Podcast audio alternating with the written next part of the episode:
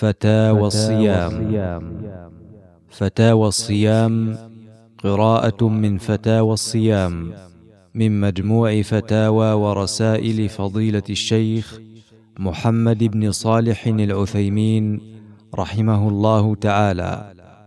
الحلقة الثلاثون. فوائد تتعلق بالصيام. بسم الله الرحمن الرحيم. تعريف الصيام. هو التعبد لله عز وجل بالإمساك من طلوع الفجر إلى غروب الشمس عن أشياء مخصوصة وهي المفطرات. فرض صيام رمضان في السنة الثانية من الهجرة. فصام النبي صلى الله عليه وسلم تسع رمضانات بالإجماع. وكان أول ما فرض الصيام أن الإنسان مخير. إن شاء صام وإن شاء افتدى. لقوله تعالى يا أيها الذين آمنوا كتب عليكم الصيام كما كتب على الذين من قبلكم لعلكم تتقون أياما معدودات. فمن كان منكم مريضا أو على سفر فعدة من أيام أخر. وعلى الذين يطيقونه فدية طعام مسكين. فمن تطوع خيرا فهو خير له وأن تصوموا خير لكم إن كنتم تعلمون.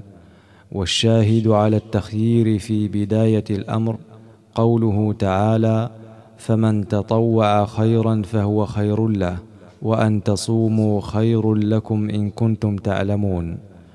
والحكمة في ذلك التخيير أنه لما كان الصيام قد يشق على النفس لكونه يتضمن ترك المحبوبات صار الناس فيه أول الأمر مخيرين بين الصيام والإطعام وهذا من حكمة الله عز وجل. ثم وجب الصيام فيما بعد هذا التخيير في الآية التي تلت آية التخيير وهي قوله تعالى شهر رمضان الذي أنزل فيه القرآن هدى للناس وبينات من الهدى والفرقان فمن شهد منكم الشهر فليصمه. ومن كان مريضا أو على سفر فعدة من أيام أخر. يريد الله بكم اليسر ولا يريد بكم العسر ولتكملوا العدة ولتكبروا الله على ما هداكم ولعلكم تشكرون. شروط وجوب الصيام. لا يجب أداء إلا على من جمع اوصافا ستة. هي الأول الإسلام. وضده الكفر فلا يجب الصيام على الكافر ولو صام فإنه لا يصح منه.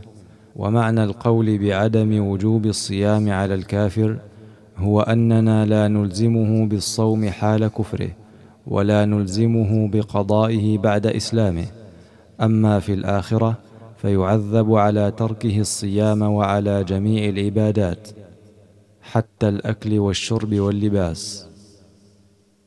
الثاني البلوغ فالصغير لا يجب عليه الصوم ولكن إن كان يطيقه فقد قال أهل العلم إن وليه يأمره ليعتاد ويحصل البلوغ بواحد من أمور ثلاثة وهي ألف تمام خمس عشرة سنة باء إنزال المني جيم إنبات العانة. وهذه الثلاثة تكون في الذكر والأنثى وتزيد الأنثى بأمر رابع وهو الحيض فإذا حاضت فقد بلغت ولو لم يكن لها إلا عشر سنوات. الثالث العقل ففاقد العقل لا صوم عليه وليس عليه إطعام. الرابع القدرة وضد القدرة العجز. وقد ذكر العلماء أن العجز عن الصيام ينقسم إلى قسمين. الأول عجز مستمر لا يرجى زواله فهذا عليه الإطعام عن كل يوم مسكين مثل الكبير الذي لا يستطيع الصوم.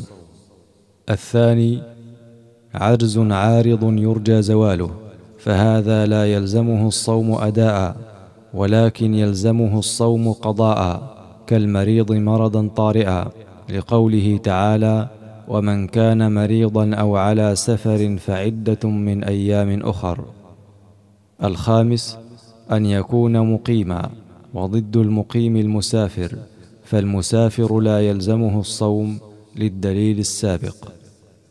السادس الخلو من الموانع وهذا الشرط يختص بالإناث والذي يمنع الصوم هو الحيض والنفاس. فالحائض والنفساء لا يجب عليهما الصوم ولا يصح منهما.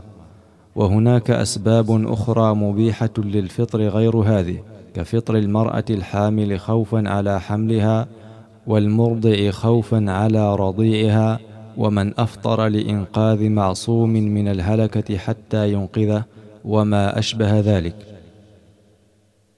مفطرات الصوم مفسدات الصوم.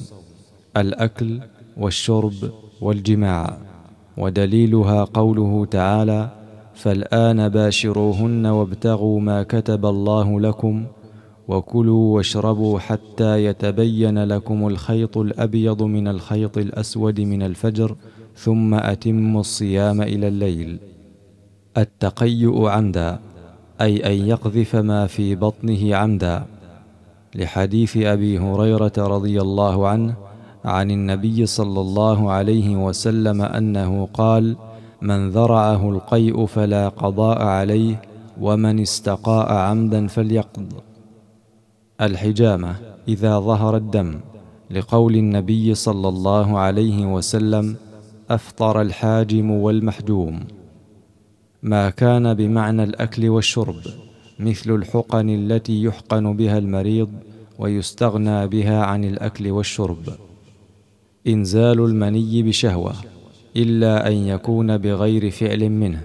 أما المذي فلا يفطر لأن المذي دون المني ولهذا لا يوجب الغسل ولا يحرم به ما يحرم على الجنب.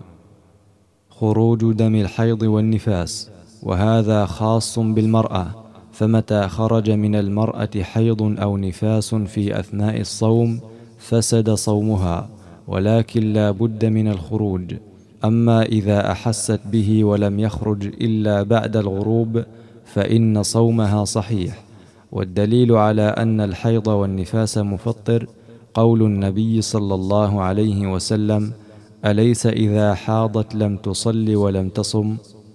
والمفطرات التي تكون باختيار المرء وهي السبعة الأولى لا يفطر بها الإنسان إلا بشروط ثلاثة هي الشرط الأول أن يكون عالما وضد العالم الجاهل فإذا أكل الإنسان وهو جاهل فإنه لا قضاء عليه والجهل نوعان جهل بالحكم مثل أن يتقيأ الإنسان متعمدا لكن لا يدري أن القيء مفسد للصوم فهذا لا قضاء عليه لأنه جاهل. والدليل على أن الجاهل بالحكم لا يفطر ما ثبت في الصحيحين من حديث عدي بن حاتم رضي الله عنه أنه جعل تحت وسادته عقالين أحدهما أسود والثاني أبيض والعقالان هما الحبلان اللذان تعقل بهما الإبل فجعل ينظر إليهما فلما تبين له الأبيض من الأسود أمسك عن الأكل والشرب. فلما غدا إلى النبي صلى الله عليه وسلم أخبره بذلك فقال له النبي صلى الله عليه وسلم إن وسادك لعريض أن وسع الخيط الأبيض والأسود إنما ذلك بياض النهار وسواد الليل ولم يأمره النبي صلى الله عليه وسلم بالقضاء لأنه كان جاهلا بمعنى الآية الكريمة. باء جهل بالوقت مثل أن يأكل الإنسان يظن أن الفجر لم يطلع فيتبين أنه قد طلع فهذا لا قضاء عليه. ومثل أن يفطر في آخر النهار ويظن أن الشمس قد غربت ثم يتبين أنها لم تغرب وهذا أيضا لا قضاء عليه. والدليل ما رواه البخاري عن أسماء بنت أبي بكر رضي الله عنهما. قالت أفطرنا في يوم غيم على عهد النبي صلى الله عليه وسلم ثم طلعت الشمس.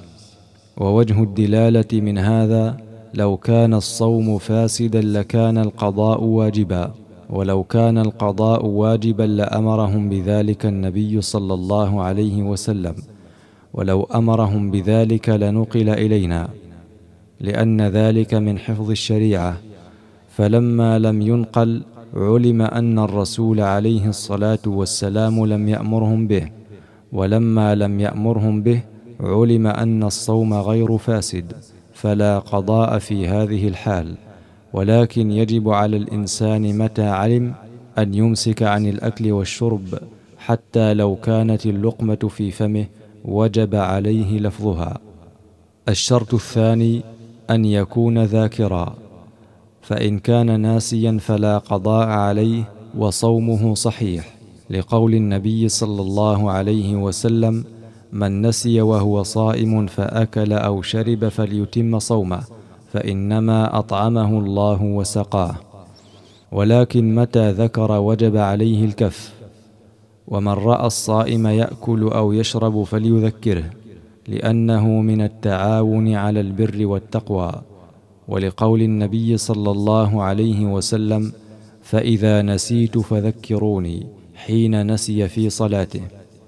الشرط الثالث أن يكون مختارا فإن كان غير مختار لذلك مثل أن يكره على الأكل والشرب أو أن يتمضمض فينزل شيء من الماء إلى جوفه فإنه لا قضاء عليه.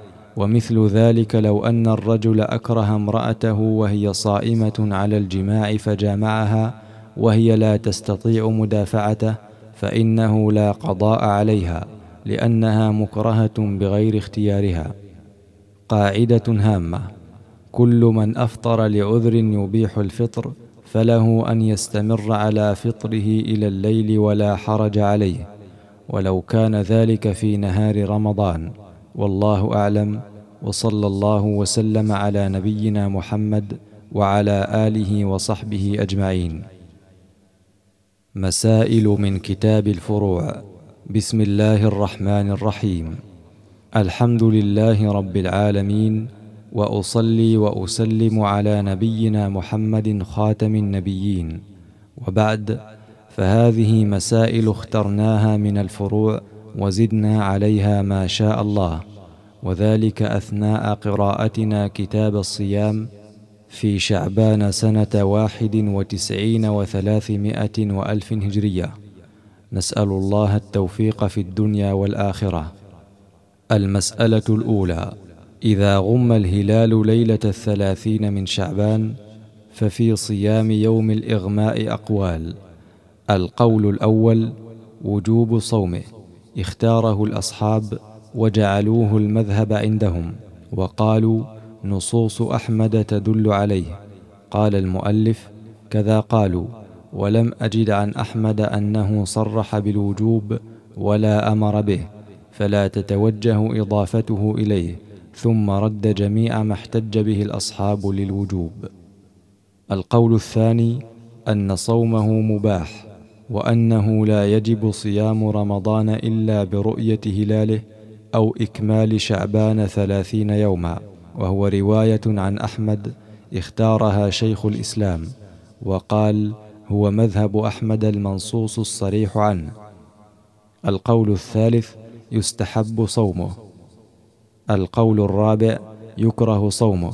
ذكره ابن عقيل الرواية. القول الخامس يحرم صومه. ونقله حنبل عن أحمد وهو مذهب مالك والشافعي. القول السادس الناس تبع للإمام إن صام صاموا وإلا فلا وهو رواية عن الإمام أحمد. القول السابع العمل بالعادة الغالبة كمضي شهرين كاملين فيكون الثالث ناقصا. عمل بذلك ابن عقيل في موضع من الفنون وجعله معنى التقدير في قوله فإن غم عليكم فاقدروا له. وأصح الأقوال أن صومه محرم لقول عمار بن ياسر من صام اليوم الذي يشك فيه فقد عصى أبا القاسم صلى الله عليه وسلم ذكره البخاري تعليقا ووصله الخمسة وصححه ابن خزيمة وابن حبان. وهذا اختيار صاحب تصحيح الفروع حيث قال ظاهر النهي التحريم إلا أن يصرفه عن ذلك دليل. انتهى. المسألة الثانية. إذا ثبت الهلال ببلد فهل يشمل الحكم جميع الناس في ذلك أقوال؟ القول الأول يشمل الحكم جميع الناس فيلزمهم الصيام في هلال رمضان والفطر في هلال شوال وهو المشهور من المذهب. وكأن صاحب الفروع يميل إلى تضعيفه حيث تعقب في معرض سياق أدلته جميع ما احتجوا به وقال دليل المسألة من العموم يقتضي التسوية. يعني بين اختلاف الأحكام بالغروب والطلوع والزوال حيث كان لكل بلد حكمه وبين اختلافها في مطالع القمر. القول الثاني يشمل الحكم ما اتفقت مطالعه من البلاد دون ما اختلفت وهو الأصح للشافعية وذكره صاحب الفروع والاختيارات اختيار الشيخ تقي الدين. لكن نقل ابن القاسم في مجموع الفتاوى عن الشيخ أنه متى شهد شاهد الليلة الثلاثين من شعبان أنه رآه بمكان من الأمكنة قريب أو بعيد لزم الصوم. والضابط أن مدار هذا الأمر على البلوغ لقوله صوموا لرؤيته فمن بلغه أنه رؤي ثبت في حقه من غير تحديد بمسافة أصلا. وقال ولو قيل إذا بلغهم الخبر في أثناء الشهر لم يبنوا إلا على رؤيتهم بخلاف ما إذا بلغهم في اليوم الأول لكان له وجه وقال فتلخص أن من بلغه رؤية الهلال في الوقت الذي يؤدى بتلك الرؤية الصوم أو الفطر أو النسك وجب اعتبار ذلك بلا شك والنصوص وآثار السلف تدل على ذلك ومن لم يبلغه إلا بعد الأداء وهو مما لا يقضى كالعيد المفعول والنسك فهذا لا تأثير له. وأما إذا بلغه في أثناء المدة فهل يؤثر في وجوب القضاء وفي بناء الفطر عليه وبقية الأحكام والقضاء؟ يظهر لي أنه لا يجب وفي بناء الفطر عليه نظر. انتهى كلام الشيخ رحمه الله. وهذا القول أعني القول بأن الحكم يختلف باختلاف المطالع هو الراجح اثرا ونظرا. القول الثالث يشمل الحكم من دون المسافة. فإن كان بين البلدين مسافة قصر لم يثبت لأحدهما حكم الآخر اختاره في الرعاية وذكره في شرح مسلم أنه الأصح للشافعية. القول الرابع إن كان الإقليم واحدا شمل الحكم الجميع وإلا فلا اختاره بعض الشافعية. القول الخامس يشمل الحكم بلد الرؤية وما كان تابعا له في العمل دون غيره إلا أن يحمل الإمام الناس على ذلك. القول السادس يختص الحكم ببلد الرؤية فقط.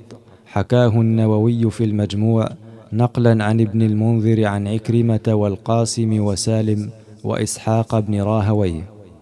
القول السابع إنه إذا كان البلدان يشتركان في جزء من الليل اشتركا في حكم الهلال وإلا فلا.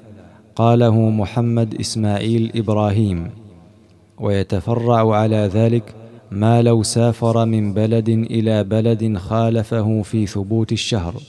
فالمشهور من مذهب أحمد أنه يبني على أسبق البلدين لأنه متى ثبت بمكان شمل الحكم جميع الناس فإذا سافر من بلد ثبت فيه الشهر ليلة الجمعة إلى بلد ثبت فيه ليلة السبت وتم شهر ولم ير الهلال لزمه الفطر وإن سافر من بلد ثبت فيه ليلة السبت إلى بلد ثبت فيه ليلة الجمعة فأفطروا أفطر معهم وقضى يوما. وأما الشافعية فعندهم في ذلك وجهان. أحدهما اعتبار البلد المنتقل إليه فيفطر معهم وإن لم يكمل ويقضي يوما وكذلك إن أكمل الثلاثين ولم يفطروا فيصوم معهم.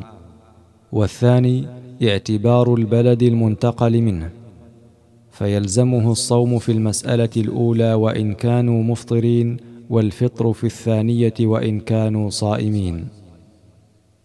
المسألة الثالثة إذا ثبتت الرؤية في أثناء النهار فماذا يلزم؟ في هذا خلاف على أقوال. القول الأول يلزمه الإمساك والقضاء وهذا مذهب الأئمة الأربعة. القول الثاني يلزمه القضاء دون الإمساك قاله عطاء وحكاه أبو الخطاب رواية. القول الثالث يلزمه الإمساك دون القضاء قاله الشيخ تقي الدين وهذا القول أرجح الأقوال لأنه لا تكليف إلا بعد العلم وقد أفطر الناس في عهد النبي صلى الله عليه وسلم ظانين غروب الشمس ولم يأمرهم النبي صلى الله عليه وسلم بالقضاء فإذا لم يؤمروا بالقضاء في هذه الحال التي الأصل فيها بقاء اليوم وعدم الغروب فكذلك إذا أكلوا في يوم الأصل فيه بقاء شعبان بل هذا أولى. المسألة الرابعة إذا طرأ شرط التكليف والصوم في أثناء اليوم كإسلام كافر وبلوغ صبي وإفاقة مجنون ففي حكم ذلك اليوم أقوال. القول الأول وجوب الإمساك والقضاء وهو المشهور من مذهب أحمد. القول الثاني وجوب الإمساك دون القضاء وهو مذهب أبي حنيفة. قال الزركشي وحكاه أبو العباس رواية فيما أظن واختارها. انتهى. وهذا هو القول الوسط وأقرب إلى الصحة. القول الثالث لا يجب الإمساك ولا القضاء وهو مذهب الشافعي ومالك ورواية عن أحمد. المسألة الخامسة. إذا زال مانع الوجوب في أثناء اليوم وهو مفطر كقدوم المسافر وطهارة الحائض وبرء المريض ففي حكم ذلك قولان. القول الأول وجوب الإمساك والقضاء وهو المشهور من المذهب ومذهب أبي حنيفة. القول الثاني وجوب القضاء دون الإمساك وهو رواية عن أحمد ومذهب مالك والشافعي وهذا القول أصح لأن الإمساك لا يستفيدون به شيئا ووقت الوجوب كانوا فيه غير أهل الله وعلى هذا فلو قدم المسافر مفطرا ووجد امرأته طاهرا من الحيض يوم قدومه فله وطئها. أما إذا زال مانع الوجوب وهو صائم كقدوم المسافر صائما وبرء المريض فيلزمهم الإتمام قولا واحدا. المسألة السادسة إذا طرأ مانع الوجوب أو الصحة في أثناء اليوم وفي ذلك عدة مسائل. واحد إذا ارتد في أثناء اليوم بطل صومه ولزمه القضاء وقال أبو حنيفة لا يقضي وقال صاحب المحرر ينبني على الروايتين فيما إذا وجد الموجب في بعض اليوم فإن قلنا يجب وجب هنا وإلا فلا انتهى. والأصح وجوب القضاء عليه لأنه من أهل الوجوب حين تعين الإمساك. اثنان إذا حاضت المرأة في أثناء اليوم فقال الإمام أحمد تمسك. قال في الفروع وظاهر كلامهم لا إمساك مع المانع. وهو أظهر. قلت وهذا هو المذهب وهو المقطوع به ويلزمها القضاء. ثلاثة إذا جن في أثناء النهار فهل يلزمه القضاء؟ ينبني على الروايتين في إفاقته في أثناء النهار بجامع أنه أدرك جزءا من الوقت وسبق في المسألة الرابعة. والذي يظهر هنا أنه يقضي. لأنه كان حين تعين الإمساك من أهل الوجوب. هذا إذا قلنا بأن الجنون مبطل للصوم قليله وكثيره كما هو اختيار المجد وابن البناء. ولكن قال في الفروع الجنون كالإغماء فعلى هذا القول لا يبطل الصوم بالجنون وهو المذهب. أربعة إذا سافر في أثناء النهار جاز له الفطر. والأفضل عدمه وهذا هو المذهب لكن لا يفطر قبل خروجه من البلد خلافا للحسن وإسحاق وعطاء. وعن أحمد رواية ثانية لا يجوز له الفطر إذا سافر في أثناء النهار فالأقوال ثلاثة. خمسة إذا مرض في أثناء النهار أو خاف المرض بعطش ونحوه فله الفطر بالإجماع. قاله في الفروع. المسألة السابعة في النية. النية إما أن تكون في صوم واجب أو في صوم تطوع. فإن كانت في صوم واجب ففيها أقوال. الأول أنها تجب من الليل وفاقا لمالك والشافعي.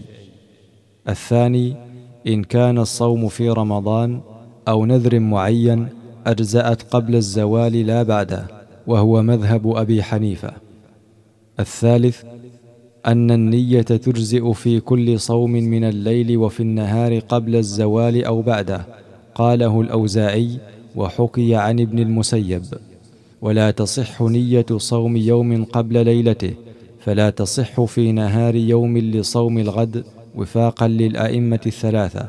وعن أحمد أيضا تصح في أول رمضان نية واحدة لجميعه فإن أفطر منه يوما لعذر أو غيره لم يصح صيام الباقي إلا بنية مجددة وقيل يصح. وأما إن كانت النية في صوم تطوع فإنها تصح قبل الزوال وبعده وعنه لا تصح بعده. ومذهب مالك وداود هو كالفرض تسوية بينهما. واختلف القائلون بصحة النية في النهار هل يثاب على الصوم من النية أو من أول النهار على ثلاثة أقوال. أحدها من النية اختاره الموفق وغيره وهو أظهر. الثاني من أول النهار اختاره صاحب المحرر. الثالث إن نوى قبل الزوال فالثواب من أول النهار وإلا فمن النية. المسألة الثامنة. هل يشترط في النية التعيين أو يكفي نية الصوم في هذه المسألة ثلاثة أقوال؟ الأول اشتراط التعيين وفاقا لمالك والشافعي وهو المشهور من المذهب. الثاني لا يشترط التعيين في رمضان خاصة وفاقا لأبي حنيفة وعلى هذا يصح بنية مطلقة ونية نفل ونحوه.